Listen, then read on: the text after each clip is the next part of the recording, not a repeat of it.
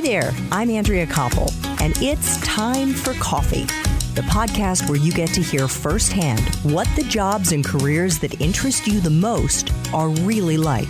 Hey there, Java Junkies. Welcome back to another episode of T for C. If you're a political science or public affairs major, or you think you might be interested in getting into politics, or perhaps teaching political science at the university level, then this is the episode for you because my next guest is an expert on U.S. elections, including the influence of political advertising on voting behavior, on public opinion, and on political communications, among other topics. But before I introduce you to Professor Lynn Vavreck, I want to make sure you've signed up for the Java Junkies Journal. That's Time for Coffee's weekly newsletter that comes out on Mondays and gives you a sneak peek at the guests and the professions we're going to be featuring that week. Just head over to the Time for Coffee website at time, the number four, coffee.org, and the sign up box is right there on the homepage. Now, my friends, please grab your mug and take a chug of your favorite caffeinated beverage because it's time for another caffeinated career conversation. And my guest is Professor Lynn Vavreck, an award winning author and the Marvin Hoffenberg Professor of American Politics and Public Policy at UCLA, where she teaches courses on campaigns, elections, and public opinion. She's also a contributing columnist to The Upshot at the New York Times and co-author of Identity Crisis, the 2016 presidential campaign and the battle for the meaning of America. Her 2012 award-winning campaign book, The Gamble, was described by Nate Silver as the definitive account of the 2012 election and political consultants on both sides of the aisle refer to her work on political messaging as required reading. In 2015, she was awarded an Andrew Carnegie Fellowship to investigate the influence of political advertising. And she served on the advisory boards of both the British and American National Election Studies. Professor Vavreck, Lynn, welcome to Time for Coffee. Are you still caffeinated and ready to go? I am. Great. Well, before we dig into what you do in your current job as a college professor and how you built your career, I would love to focus on what is happening right now at this very minute here in the US because it isn't very often that I'm having one of these caffeinated career conversations with a guest at a time when current events are super relevant to their day job. And that is absolutely the case right now for our listeners. It is the last week of January 2020. And the impeachment trial of President Trump is winding down. In fact, the president's legal team is presenting its defense of Mr. Trump as we speak this very minute. And we are also just days away from the Iowa caucus and I guess roughly nine months away from when Americans are going to go to the polls to decide whether or not President Trump will be reelected for another four years. So what are your thoughts right now, Lynn, as you kind of take in all of these moving pieces? Well, there's a lot going on just information overload. If you're a political junkie, there's not enough time to consume all the politics news. But I think most people aren't junkies. And so they get little tidbits here and there as a byproduct of their daily life. Most people right now don't know how many days away we are from the Iowa caucus. And it is right around the corner. So I think for a lot of people in the world, the information environment probably hasn't changed that much. But for people who are very interested, it's nonstop you are teaching right now America in the 1960s. Is there anything that you see from back in the 60s that is resonating today in this current political climate? Oh, absolutely everything old is new again is kind of a good chapter title for where we are right now. The 1960s was a period of emerging identity politics. The civil rights movement, the women's movement, this free speech movement. Then, after that period was in its heyday, there was a backlash. And then we got into the Nixon years. And that's pretty much what's happening right now. We had the election of Barack Obama as president of the United States, lots of advances in terms of rights and identities over the last 10 years. And now there's a pushback from people in the country who are saying, hey, this is all moving too fast. I don't understand how to live in this world that's being created. And that is exactly what was happening in the mid to late 60s and into the 70s. So, what are you focused on right now as a political scientist? You said that most people aren't political junkies. They're just picking up little snippets here and there, but you are a political junkie. So, what is of most interest to you right now? Of most interest to me right now is what is going to happen with the Democratic nominating process. This contest is very close among the four frontrunners. That's Bernie Sanders, Elizabeth Warren, Joe Biden, and Pete Buttigieg. And they offer very different things. And I'm just going to be really interested in seeing where we are three weeks from now and how this all sorts out. So, among those remaining Democratic candidates, and I recognize I'm asking you to look into your crystal ball and things are going to change, but do you think there is anyone among those four remaining Democratic candidates, or maybe more than one, who actually has the potential to beat President Trump?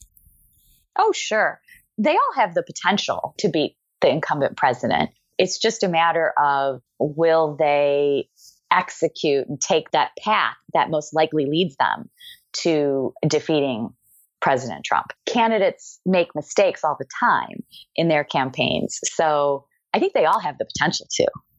In your book, Identity Crisis, the 2016 presidential campaign and the battle for the meaning of America, you and your co-author make the case that it wasn't financial or economic hardship that propelled Donald Trump into the White House, not his economic hardship, but rather that within the American economic system or the way that Americans were feeling about their pocketbooks, but rather the fact that President Trump at the time, candidate Trump was able to capitalize on divisions and differences among the American electorate along racial and ethnic lines. Do you think that race, immigration, religion, any of those topics will continue to be the most relevant wedge issues this November? It's hard to say. It's important to keep in mind that Donald Trump did not create those attitudes. People have attitudes about politics and society living in the background of their day to day lives. What Donald Trump did in 2016 was activate those attitudes and sort of bring them to the forefront of people's decisions. So you can think of the vote choice like a recipe. We're baking a cake that is ultimately going to be our vote choice. And there's a recipe. Which things are the most prominent ingredients and which are the least. We're always going to have milk and flour and sugar and eggs, but how much of each? And what candidates do is they can come along and they can say, milk, milk, put milk in, then we'll put more milk in. So candidates can activate these ingredients to change the recipe. And that's what Trump did in 2016. Everything he talked about, he inflected with identity. Even the economy, when he talked about it, Immigrants are coming for your job. He inflected it with identity. It remains to be seen whether he or his opponent will do that in 2020. He's sitting on a good economy. He ought to just talk about that. He does not need to go back to his playbook from 2016 to win. He can use a different playbook. Now, whether he will is an open question. Which ingredients do you think Democrats should be pulling to the fore so if the economy continues to grow, that will be beneficial to the incumbent party. That will be beneficial to Donald Trump. So that means the Democrat, whoever that person is, has to refocus the election off of the economy and onto something else. So, what is that something else? It's easy to see what their stories will be. It's probably not going to be the same story, right? Candidates are unique. They come with constraints. So each one of them is going to look different standing next to Donald Trump. If you're Pete Buttigieg, you're going to weave a story about a new generation of leadership, passing the baton. This is kind of John Kennedy in 1960. We stand today on the edge of a new frontier. He can weave all sorts of policy ideas into that framework, refocus the election around that, that dimension of choice. If you're Elizabeth Warren, it'll be corruption. People in Washington are corrupt and she'll paint Donald Trump as corrupt, even though he's new to Washington. If you're Joe Biden, it's going to be experience. We see what happens when we put someone with no experience in the White House, put someone with a lot. So you can sort of see how these things should coalesce. But that will be the job of that Democratic nominee will be to refocus the election onto something that benefits them more than it benefits Trump and that they can make more important than the economy. Gotcha. And would you say with Bernie Sanders, it's also experience? No, I think that his story will be more similar to Elizabeth Warren's, but with a different kind of melody. So he'll hit the corruption notes, I think, but then also the system is broken. We have to blow it up and start over. We need to go from the beginning and rebuild the whole thing. So, as our listeners can tell very easily, you are an expert in political messaging, in survey research, in American politics, and you are a professor of political science and communication studies. I'm curious, why is it political science and communications? Because usually you see media and communications or public relations and communications. Why group political science with communication studies? So this is purely organizational in terms of the way the university is set up. I have a faculty appointment in the political science department, but then I have what is called a courtesy appointment in the communication department, which means that they don't review my promotions, but they want me to be a part of their department. So I am appointed in both departments, which means I am a professor of political science and a professor of communication by courtesy. Okay, got it. So it's kind of like a dotted line. It's just a different unit at the university, literally. okay. You have been teaching at UCLA now for almost 20 years. Can you take us into a typical day or a typical week for you on the job? Yeah, I wish there were typical days, but I would say the most common day goes something like this. I wake up in the morning, I have my cup of coffee and take care of email, logistics, anything that's come in overnight that I can quickly get out of the inbox. I treat my inbox as my to do list. So I am not one of these people with 10,000 emails in my inbox. If I have 15 emails in my inbox, I get really, really anxious. So I try to get rid of the stuff that's easy to get rid of in the morning. Then I get ready, I show up at work, and I typically teach one class in the morning. So show up in the classroom at nine. Inevitably, the AV equipment doesn't work, and I'm panicking to make that happen. 10 students will run down with some kind of question that they think is like the most important question in the world at that moment when I clearly cannot get the AV equipment to run to give the lecture to 300 people I'm about to give. So that's all happening. Then I give that lecture. That'll be like 9:30 to 10:45. And then afterward, people will come down with lots of questions. It's probably 11 o'clock before I get out of that room. Then I'll walk back to my office. By the time I do that, it's 11:15. I'll run into four or five colleagues on the way to my office. So then it's noon. It's lunchtime. Have some lunch, come back. And sometimes I teach again at 1245. Sometimes I teach at two, but the next thing will be another class. So you got to prep that class and then go to that class, do the same thing again. And then by the time that's done, it's two o'clock or three o'clock in the afternoon. Maybe I'll meet for a half an hour each with two or three graduate students to talk about their research. Maybe have to go to a committee meeting, a department meeting, someone's dissertation defense. And as you can see, I still haven't had any time to do my own work. so right. if I've got to write a New York Times column or work on a research article or do some data analysis, all of that is getting pushed until after dinner. And so that's kind of how it goes. How do you prepare for your lectures? And I'm guessing if it's a course you've taught many times before. You've already got your notes. I don't know if you go by outline or how you prefer to lecture, if you have slides, but how yeah. do you create the content for your course? So I try to use two guiding principles for every lecture I give. The first is what is the number one and number two takeaway that I want people to leave the room with today? And then the second is what is the narrative arc of the lecture that I'm going to use to keep them paying attention and convey these two things in a way that they are going to remember. So I really try to treat every lecture like a little TED talk. I start every lecture. This is like one of the best pieces of advice anyone ever gave me about teaching.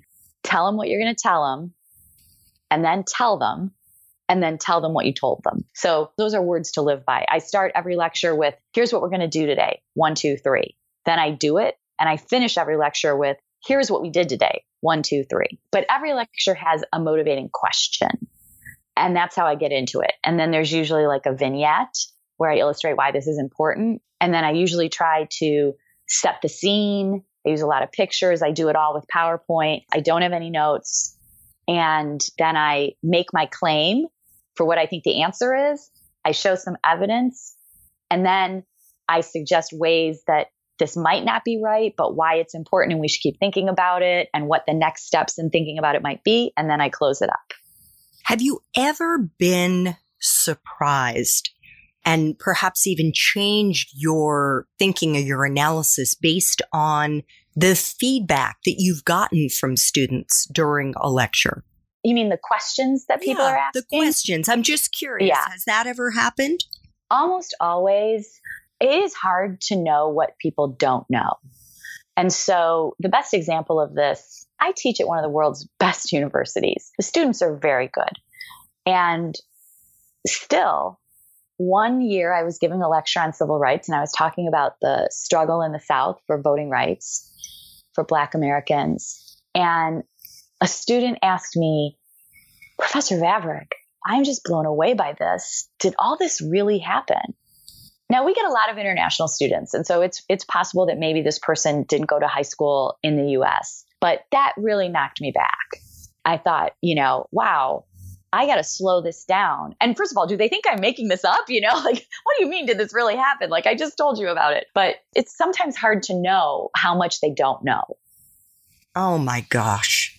That is kind of stunning. And yet, in some ways, not surprising because of the amount of pushback that we've had from various politicians regarding fake news, you know, whether or not you can believe what you read. And I suppose that students could think that maybe their professors aren't necessarily sharing the facts. But maybe. I hope not. But I guess you're right. It's possible. Yeah. So your CV lists out all of the lectures that you've been invited to give over the years. And I'm kind of chuckling because I'm guessing the list isn't exhaustive, but it was exhausting reading it because I counted around, I mean, it has to be about a hundred lectures that you've been invited to give. So it's fair to say you are an extremely seasoned public speaker. What advice do you have to offer our young listeners, Lynn, about how to give a compelling speech?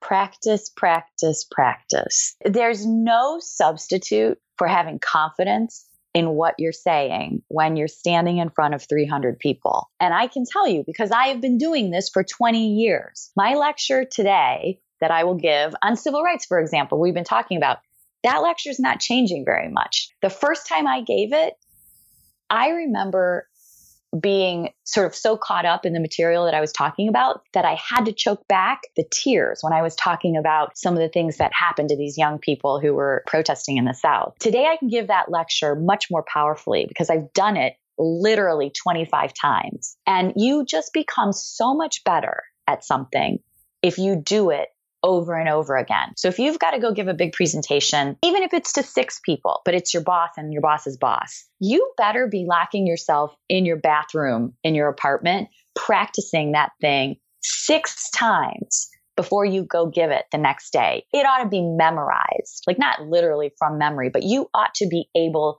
to get distracted at any moment and still keep going. Oh my God, fantastic advice. So, Lynn, I just want to flashback to when you were in college. You got your mm-hmm. bachelor's of science in political science at Arizona State University. You also studied geology and English. Did you know what you were going to do with that degree when you graduated? No, no, I did not. Do you want me to tell you how that went? Absolutely. I always tell people you have to fail a lot before you figure out exactly what it is that you want to do. And my story is exactly the same. I wanted to work in law enforcement. I wanted to be an FBI agent or a CIA agent. I wanted to do investigations, but also analysis. That didn't work out. I then thought, okay, I'll go to law school because I knew that a lot of the analysts in the State Department were lawyers. And so I thought I'll go to law school and protect the Constitution that way. So I did that for one day. And one uh, day, one day in law school? one day in law school. Yeah. I, I had taken graduate courses when I was an undergrad and started doing data analysis. And I really liked it. And I noticed pretty quickly that I thought I might be a little bit better at it than the actual graduate students in the classes. But I'd been admitted to law school and I was going, and so I went.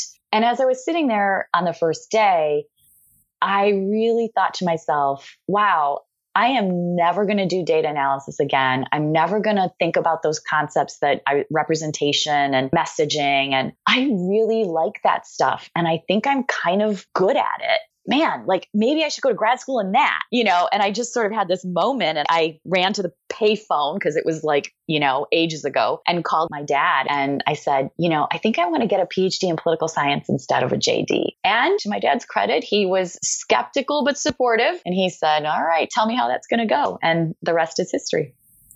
Oh, what a great story. So I noticed from your LinkedIn profile that after you got your master's, you had a little break, I think of about a year, and then you got your PhD and you held several jobs before moving into teaching. And this includes that one year. It included doing advance for the vice president's office during the Clinton administration. You were the executive director of campaign reform of the campaign reform task force at Princeton University. And you were the director of panel development at Polimetrix, which has since been acquired by YouGov and it engages in survey research and analytics. What did you learn from those different positions, Lynn, if anything, that helped you when you actually started teaching? Oh, when I actually started teaching, I wasn't expecting the twist at the end. Well, really different things from all of them. But I think that anytime you can get out into the world and observe the thing that you're studying. So, watching presidential candidates on the campaign trail, which is what I'm about to go do in Iowa, watching how voters react to them. All of that that's what I try to study with survey research. But when I can go out and actually watch it happen, that really informs the kind of survey questions that I write. It helps me in the creative process. And then I can bring all of that into the classroom when I try to teach students. So I would say the number one thing, no matter what you're doing, is get your hands dirty with the process that you're working in. If you're building widgets, go to the factory floor and try to build one. If you're studying campaigns, go out and travel around with a candidate. Watch them campaign. It will make you better at your job. Great advice. So two final time for coffee questions. These are questions I try to ask all of my guests. And this okay. one has to do with a, a point that you made both in the espresso shots interview and in this interview regarding the importance of making mistakes and failing. Could you share a time in your professional life, Lynn, when you failed, when you made a huge mistake? And most importantly, how you persevered and maybe a lesson that you learned in the process? Yeah. When I was in graduate school, you have to do a couple of things to get a PhD. You have to complete coursework. You have to produce a piece of original research. That's your dissertation. So you have to contribute something to the research world. And in most places, you have to pass comprehensive qualifying exams. And that's how it was in my program. We had to take three of those. And I went to a very small program. It was competitive and prestigious. And the most difficult exam was this exam in political methodology, which is like statistics. And it was the most difficult exam of the ones that they offered. And then this program was known for this field. And I took that exam and I failed it. So I did not pass my third qualifying exam in graduate school. Never dawned on me that that this was even a possibility. You know, I had pretty much gone through my whole academic career doing well. So it was a real shock. And I didn't know what it meant. Part of the problem with failure is trying to figure out how to interpret it. So I didn't know if I was supposed to be concluding that I wasn't good enough to do this job, that I needed to go do something else, or whether it was just sort of, well, you didn't do very well today, you'll take it again the next time we offer it. It was a very big deal in my world and professionally. So I had to wait six months until they offered the exam again. And if you fail it again, that's it, you're out. So there was a lot of pressure. What I learned from this is there isn't a single thing about you that defines you. You get to decide how to define yourself for the world. And so if I had wanted that failure to define me, I could still be very bitter about it and think that I was treated unfairly. You know, I was the only girl in the program, whatever. I could make a million excuses for why the faculty failed me, but I get to decide how to handle it. And so I had said to myself and to my friends and roommates at the time that when I passed all my comprehensive exams, I was going to do two things. I was going to start riding horses again, and I was going to subscribe to cable television, which I'd never had in my whole life. But then I failed. I was so excited. I had gone out, I bought all this riding gear. I was very excited to start riding horses again. But then I failed. And my one friend sat me down and said to me after like three days of sulking, he said, You know, there's no rule here you ought to sign up for cable TV and start riding horses again. It's going to put you in a better place to study to pass this exam again in six months. And I thought to myself, is that cheating? Rewarding myself for failure? Like that doesn't seem right. But I think he was right. I did it and I passed the exam the next time and you know, here I am.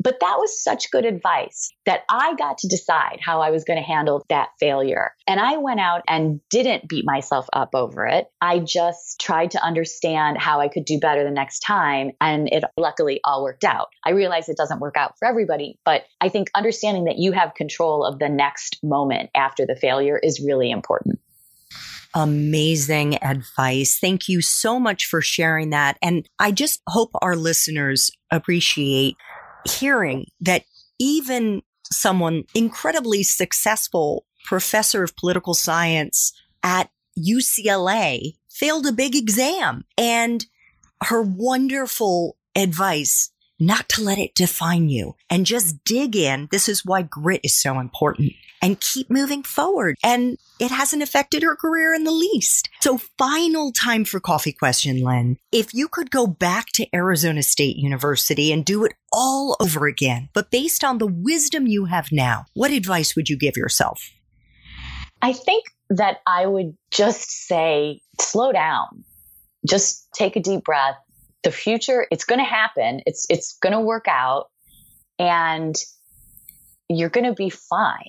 I think I spent a lot of time when I was in my 20s worried about what was going to happen to me. What was I going to do?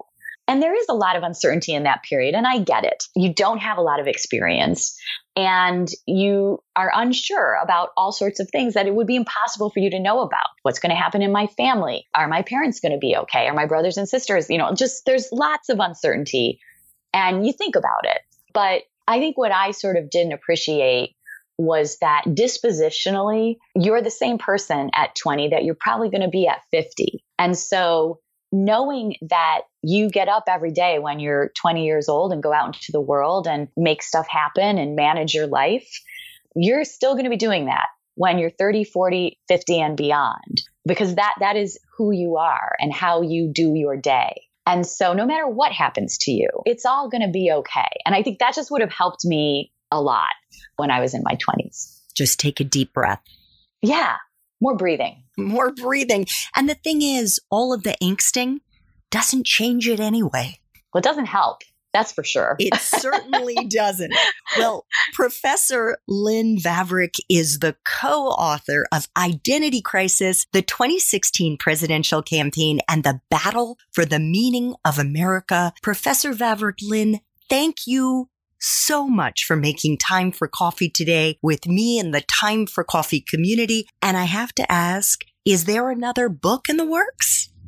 Possibly. I have a big data collection going called Nationscape, and we're interviewing a lot of people. And so, yeah, I think there might be another book. Cool. well, we will be keeping our eyes peeled for that. Thank you so much. Great. You're welcome. Thank you. Thanks so much for listening to Time for Coffee, where the professionals in the jobs that most interest you always have time to grab coffee 24 7, no matter where you live. I have one quick favor to ask you. Remember to rate, review, and subscribe to Time for Coffee. Thanks so much.